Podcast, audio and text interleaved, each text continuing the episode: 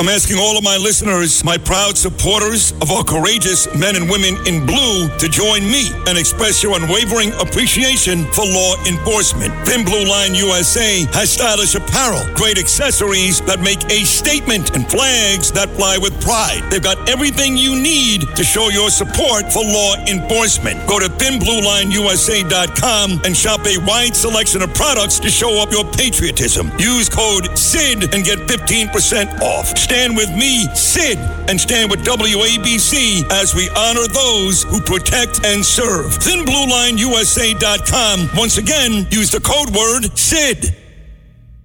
And they stopped using Truth Social for a little while. People were getting very angry about my guests, the way they talked about Donald Trump, blah, blah, blah. There is a USA Today poll out today. I'm not sure how accurate USA Today polls are. I think they're not very accurate at all. But for what it's worth, in today's polling, Ron DeSantis is hammering Donald Trump. 56% would vote for Ron DeSantis. If the primary was today, 33% Donald Trump. And all kinds of other measures they asked about. And this poll, specifically USA Today, has Ron DeSantis hammering Donald Trump. And, of course, MSNBC, that's all they're talking about all morning long because they hate Donald Trump. And, quite frankly, they hate America, even my dear friend Mike Barnicle. Anyway, my next guest is a CNBC stalwart, one of the greatest economic minds in the history of America, great TV guy, and most importantly, putting me in his new movie, The Tank Job, which we start shooting, I think, February in Canada. Here he is, my dear friend, Ronnie Insana. Good morning, Ronnie. Good morning, and thanks for that lovely walk-up. And MSNBC folks do not hate America. Oh, they hate them. Oh, they hate it in the worst way. Clear. No, they hate it. No, they do. They hate it. Okay. Joe and Mika hate it. Barnicle hates it. Joy Reid's a racist. Don't get me started here, Ronnie. I just put you on. I love you to death. Please decide. Oh, my God. What? It's early. I know, but you have to, Ron, you have to hear these things. I'm trying to. I know you work at CNBC. There are horrible people there, too. But I work at MSNBC, too. Oh, my God. Don't tell anybody that. I wouldn't brag about that. Would I not tell anybody? I'm very proud to work for the NBC. Oh, will you stop family it? Of networks. Oh, my God. I've been there for 31 years. Yes, because you're a good man and a smart guy, and you were there before these hateful Americans showed up. It's not your fault that they hired all these hateful Americans. You're a great American. But, my God, don't tell me they don't hate America. Are you kidding me? Oh, my God. I don't. I think this is what's wrong with I'll tell you, this guy, Willie Geist, he's another punk. Can't stand him. Willie's a perfectly good guy. He's a jerk-off, Ron. He's a jerk-off. Yes, he is. But I love you. Good morning. How are you? I'm doing great. Thanks for asking. Thanks for having me on the show. Thanks for ruining most of the remaining moments of my career. I really appreciate that. Fine. Yeah, that's great. You used to say the same things about Imus all those years, right? Same thing, right? Now here I come. I'm no better. Let me ask you about this. I'll give you that, yeah.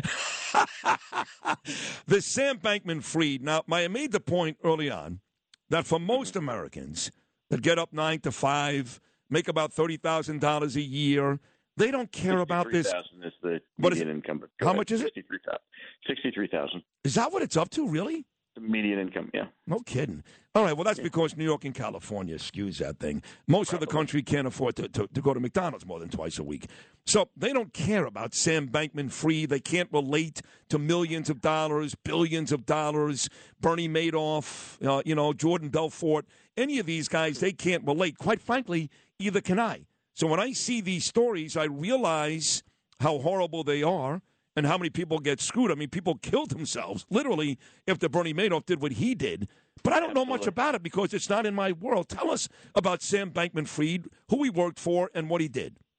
Okay, so he didn't work for anyone. He had his own a couple of firms that he controlled. One was called FTX. You may have seen that on baseball umpire uniforms or a couple of stadiums in Miami.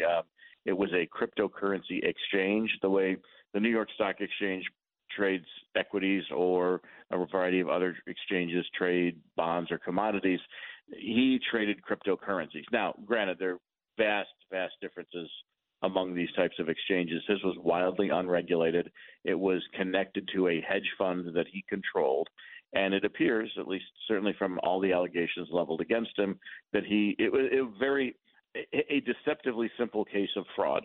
where he used customer dollars to either make highly speculative bets in his hedge fund, moving them from the exchange to the hedge fund he controlled, or on personal purchases like a massive compound to live in the Bahamas, among other things that he apparently bought or other debts that he paid the money with. So it's really. By the way, you conveniently left out all the major donations he made to Joe Biden and the Democrat Party. And he said, he admitted himself that he made it. He donated as much to Republicans through dark pools as he did to Democrats. He just didn't want that to be recognized in the press. Okay, so when they talk about the similarities, Ron, between him and Bernie Madoff or Jordan Belfort, who ended up on Fox News last night. I don't know how, but he does. Tell me the similarities and maybe the differences, too. Well, first of all, they're all sociopaths, right? At the end of the day, when you're taking money from people and presumably putting it in your care for safekeeping or to grow it for whatever goals they may have, and using it, either to increase your own wealth or to do things like, as he suggested, effective altruism, that he wanted to give money away to save the world. It really is all nonsense. They're just stealing money at the end of the day is what's happening. And at one juncture, his net worth was in excess of $20 billion. The day before FTX collapsed, he was worth $16 billion. The day after, he was worth zero.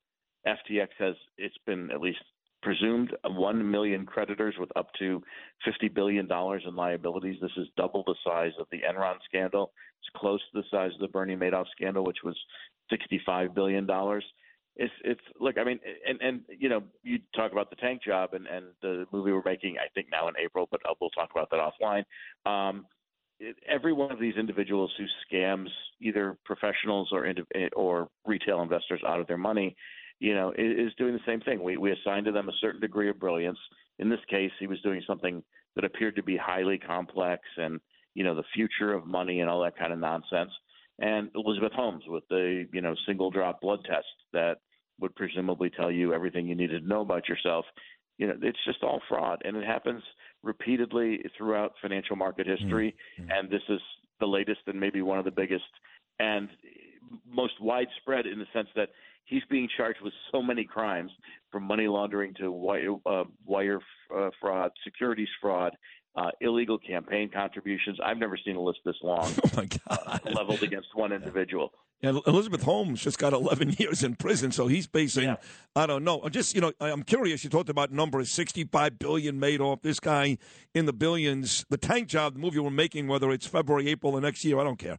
Tito DeAngelis, when he did what he did back in 1963 with soybean oil, with salad dressing, basically, what were the numbers there?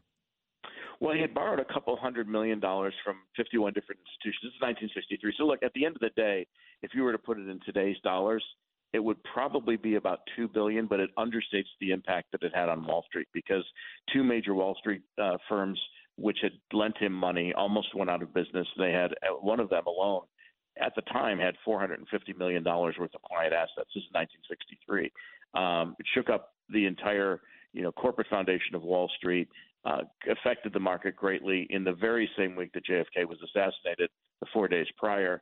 And it was the biggest scandal on Wall Street since the 1920s. Wow! So it was, and again, deceptively simple. It said he had 1.8 billion pounds of salad oil in storage tanks in Bayonne, New Jersey. It was mostly salt water. Salt water. So this Bankman-Fried said to the judge yesterday. He said, "You have to understand, I'm depressed. I'm a vegan. I can't go to jail. I can't get the food. You can go to jail. You can't make this up." He actually thought the judge was going to be sympathetic? Listen, when you get these folks who do strange things like this, look, even some of the January 6th writers, what didn't one of them have specific dietary requests that he made to the judge while he was in prison? And they actually accommodated him for a brief period of time. It's all, you can throw up whatever excuse you want. I interviewed years and years ago a gentleman by the name, now deceased, Meyer Blinder, who was a penny stock fraudster, convicted of securities fraud, went to jail in the 70s, died in jail. and, you know, was arguing that he was too old to go to jail. I mean, you know, you get these types of arguments. You know, I stole $200 million, stole $2 billion. But listen, you know, can you go easy on me? It's absurd. Yeah, it is. So for Main Street, for folks working everyday lives here in New York, how does a crime like this that Bankman-Fried committed affect them? Does it affect them, or is this basically just rich people playing with toys? Well, in a certain sense, it's the latter, because the folks in the crypto world never wanted to integrate fully with the legacy financial systems that we deal with, banks and brokerage houses that have, you know, long respected names. Those firms, our big firms, never really got deeply involved in the activities of cryptocurrency exchanges, and so we don't have what we like to call systemic risk. Like, the financial system's not at risk because they're not plugged into this system. Had they been, it would have been a much bigger deal for the financial markets, for the economy, and maybe for individuals. The individuals at risk here are those who are involved and who are speculating in cryptocurrencies, or who put, you know, up to $10 billion of their money collectively on FTX's exchange, and then had Sam Bankman-Fried, at least according to a lot of published reports, use a invisible backdoor to get the money out of FTX and into his own hedge fund. So generally speaking, because most of the crypto world is trying to exist outside the legacy financial systems, there's a lot less exposure than there would have otherwise been. Having said that, at the peak, the 12,000 cryptocurrencies that exist at one point were worth, at least theoretically, over $2 trillion. That's down to 700 and some billion now. Wow. I'm surprised it's still that high. I mean, haven't people figured out that crypto is finished? It's over? It's done? Well, I mean, look, that's my particular perspective. And I think, you know, the underlying blockchain technology, which I think is important for the financial architecture of any system, and is going to be useful in the future, is critical. I think, though, that, look, you still got Bitcoin trading at about 17,000. You still have Ethereum trading at about 1,300. And so there's money locked in there. I mean, these things were at pennies when they were first developed, and they've gone up a lot. So there's still some wealth locked up in there. Whether or not they go to zero and go away is an open question. But among the 12,000 cryptocurrencies that exist, I would guess that 11,998 are going to be gone over the course of the next couple of years. You know, when we sat down and did the reading for your movie, Tom Bergeron, me, and some other actors, it was a great time. It was great. I was fascinated, I guess maybe at the end, if I remember correctly, you can correct me, but at the end, the narrator started listing all of these major Wall Street crimes. Bernie Madoff was in there. We mentioned the movies about Tito DeAngelis. I think we mentioned Jordan Belfort. But you read off there was 10 or 15 of them inside that script. And I found that to be so fascinating. Where does Sam Bankman-Fried, forget about the dollars because it's 2022, where does he fall? If you got to pick 5 of the 7 biggest scams in history, where does he fall? Top five. Who are the other 4 if you had to pin them right now? So Bernie Madoff. Let's see. Bernie Madoff. Elizabeth Holmes is up there just because of the breadth and scope of the business that she built, with some very respectable people on the board. See, when I was growing up, one of the guys that got in a lot of trouble was a guy like Michael Milken, for example, but he's not there. Well, I mean, it was a different kind of thing. That was an insider trading scandal that was largely a Wall Street affair that didn't really affect as many people. I mean, depending on your point of view on this, and people view Michael differently, I still think that he, at the very least, violated the spirit of a lot of laws. Listen, Ivan Boesky, who was the first person to get in trouble because of the whole Milken, Drexel Burnham Lambert daisy chain, as it was once called. You know, I remember I was just looking this up yesterday. It was November 14th, 1986. It was a Friday afternoon. I was a producer and an anchor at Financial News Network at the time, and our production assistant, after the close of the market on a Friday afternoon, rips this wire and you know, calls out to me. She goes, "Is this a story? Ivan Boesky settles with the SEC for $100 million." And none of us knew that he was under investigation, right? Wow. It was and they did a late dump on a Friday, and we're like, and I'm thinking, like, what did he settle for? Like, what, you know, he was this presumably this extremely sophisticated trader, kind of who Michael Douglas effectively portrayed at Wall Street. Oh my God, the great Gordon Gekko. Yeah, it was the same character, right? And so I like, nah, I'm not sure. And then I stopped for a second. I went to see Bill Griffith, who was on the anchor desk at the time. I'm like, Bill, you know, do we need to cover this? He's like, holy Jesus, this is like huge. I mean, it was a $100 million settlement. And we called, I think Gary Lynch was the head of enforcement at the SEC at the time. He came on and talked to us about it. And we got the story on the air that Friday afternoon, and it was a massive story. Ivan Boesky was thought to be this trading genius, and instead he was just trading tips and was getting, you know, fed information in exchange for briefcases full of cash.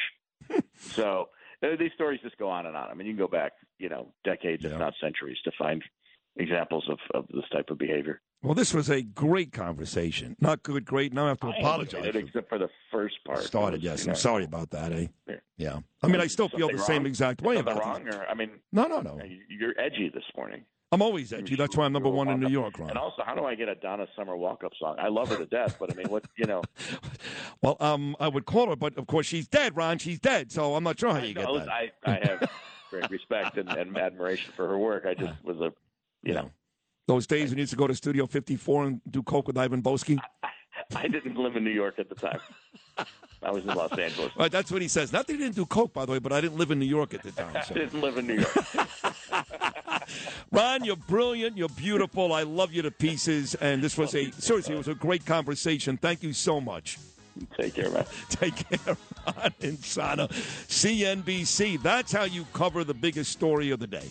Right there. That's how you do it. This is Greg Kelly for Priority Gold. What does it mean to be America's precious metals dealer? It means that you're in touch with the hearts and minds of those who love this country, value our freedom, and want to protect the future. Priority Gold is that precious metals dealer. They've helped thousands of Americans back their retirement with solid gold and silver. Call Priority Gold at 888-506-6439. Receive free shipping, free storage, a free investment guide, and one of the best purchase experiences in the industry. Call now or go to PriorityGold.com.